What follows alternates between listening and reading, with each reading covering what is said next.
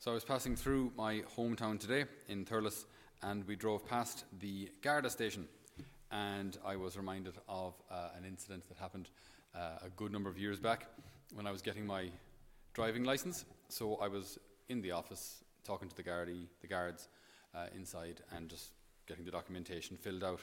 And then a guard came in and looked at me, kind of looked me up and down, and said, uh, "Do you want to step into a, a line out for you know?" I said, "Ooh, that sounds interesting." I thought my 18-year-old self thought this could be good for a homily someday. No, that wasn't. that wasn't my thought. Uh, so I thought, oh yeah, okay, sure, well, yeah, why not? Good, yeah. So I went in. There was just this big glass window. You know, we couldn't see in. Obviously, they could see through.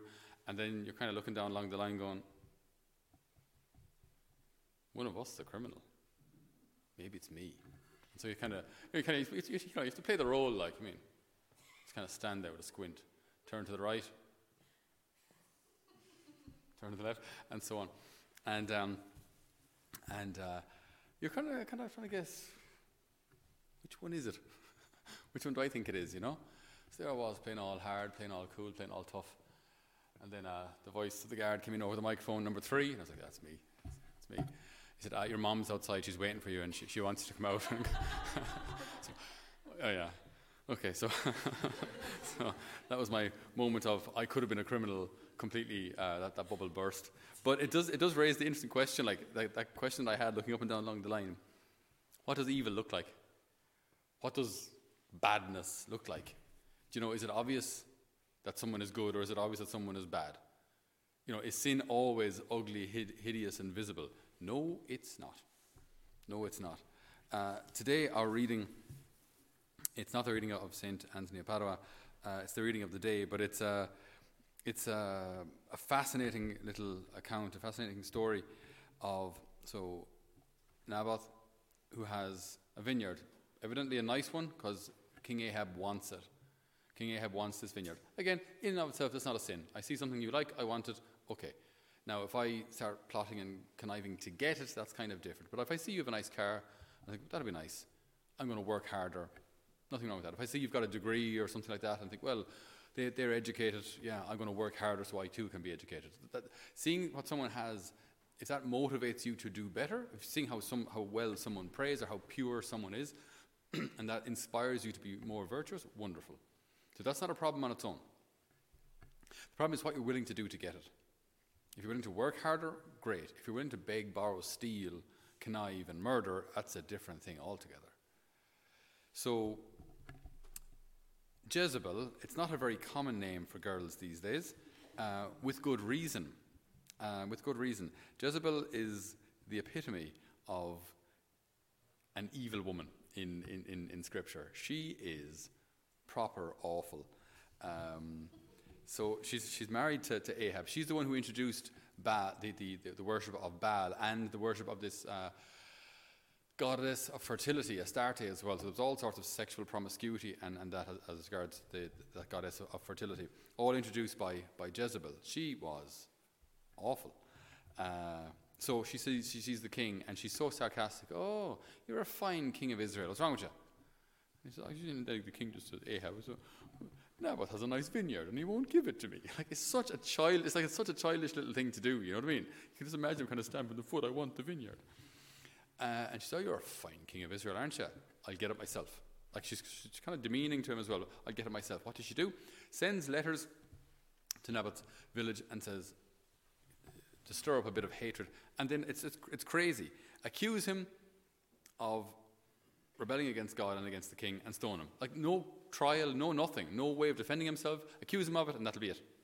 That's what happens, and he's stoned to death. Naboth is stoned to death.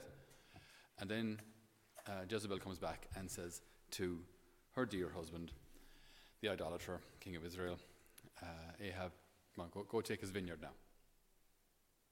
So, what does evil look like? Evil looks like you and me.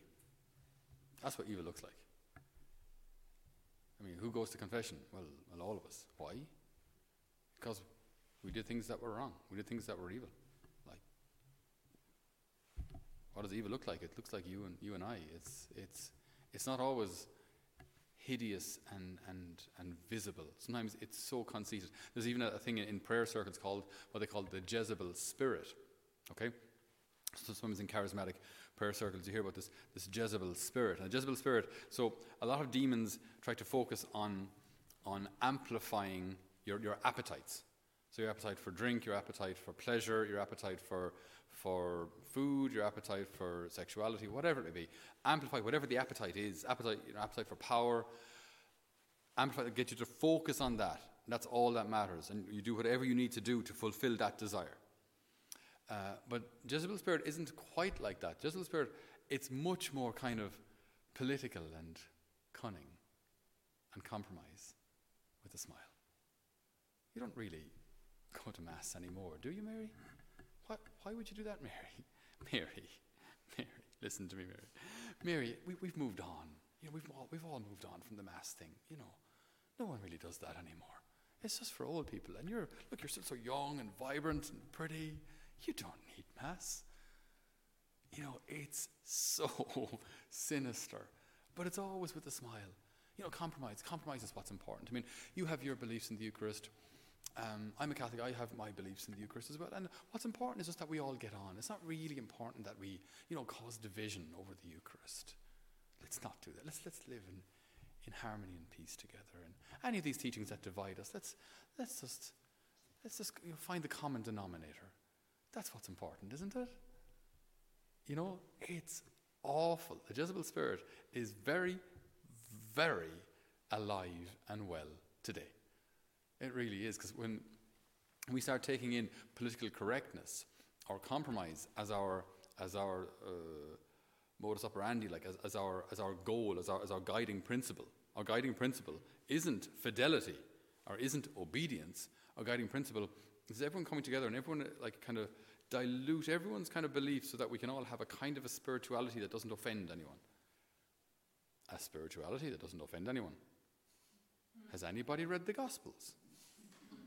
Has anybody read what Jesus actually said and did? Doesn't offend anyone. Woe to you, scribes and Pharisees, you whitewashed tombs. like, you brood of vipers. Like, not offended. Like not, again, I'm not saying that we have the right, we do not have the right to go out there and be brutal with our faith and, and beat people into the church and beat people over the head with the truth. No, you don't. Prudence first. Prudence first, always. Prudence comes first. What we say and how we say it, if we say anything at all, prudence first. Prudence before truth. Something may be true, doesn't mean you have to say it. Bless us and save us, Jerry. You're after wintering well. My goodness, you went a bit heavy on the desserts, didn't you? You must be what? About 20 stone by now. It may be, every word may be true. Just because it's true doesn't mean you can say it.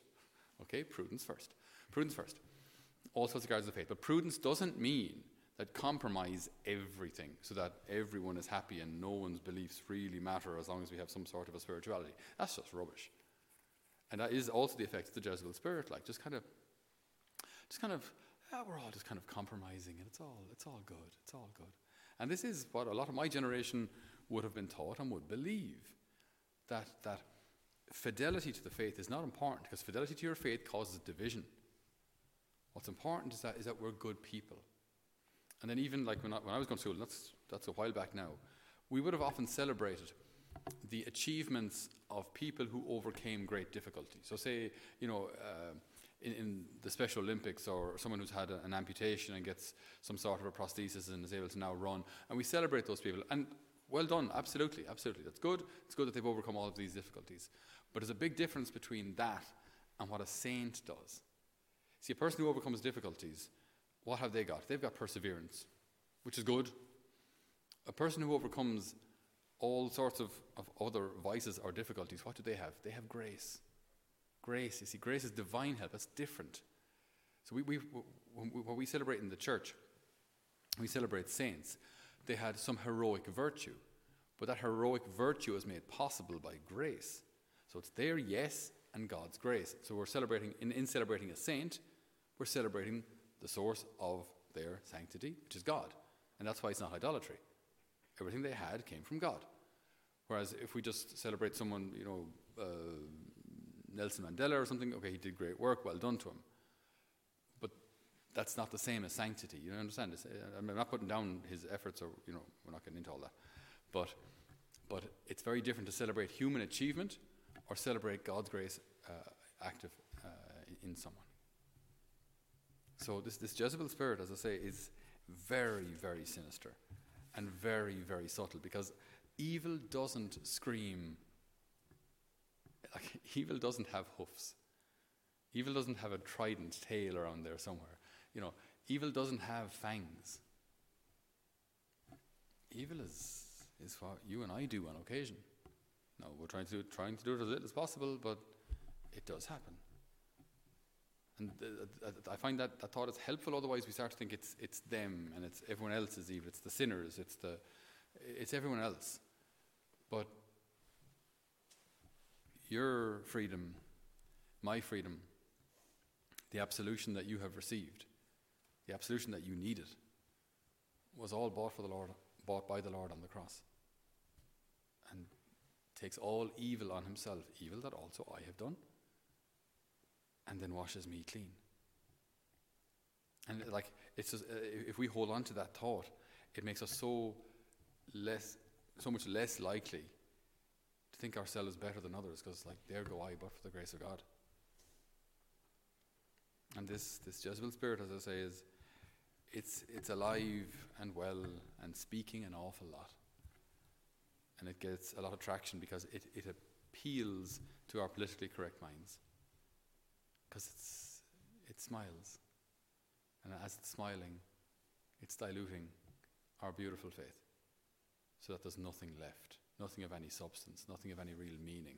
Word of God, you know, it's just important that we this is often just reduced to, you know, be nice. That's, that's really the, the heart of our faith, isn't it? Be nice, be a good person. Nope. No, it's not. No, it's not.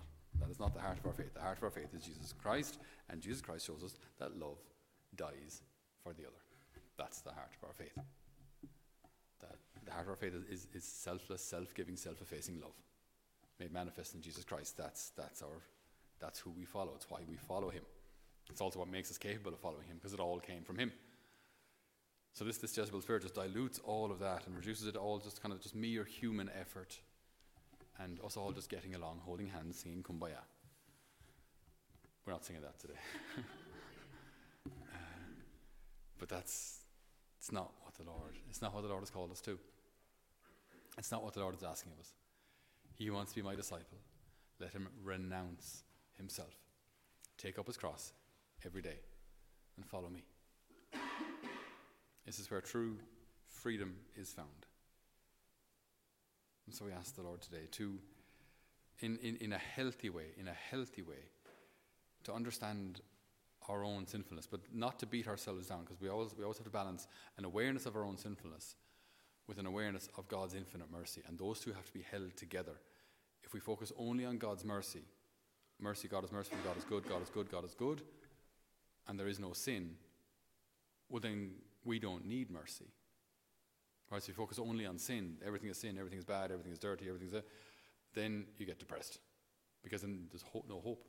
What's the hope? I'm just miserable. So we, we balance this. There's, the, there's, there's sin in me, there's evil in me on occasion. And there's also God's grace and God's love and God's untiring arm that holds me up and lifts me out of any mire that I may have fallen into. And so, Lord, as we say at every Mass, Lord, I'm not worthy to receive you. And this is true. But immediately, say but the word, and my soul shall be healed. And that's it. Lord, I'm not worthy, but you make me worthy. Lord, I'm, I'm not good enough, but you lift me up. And so then, whatever sins I've, I've made, whatever way I've, I've fallen, I never lose hope. The Lord can make a saint even out of me. So may the Lord, may we give the Lord permission to work in each one of us. And may He root out whatever separates us from Him, that we may enjoy all eternity with Him.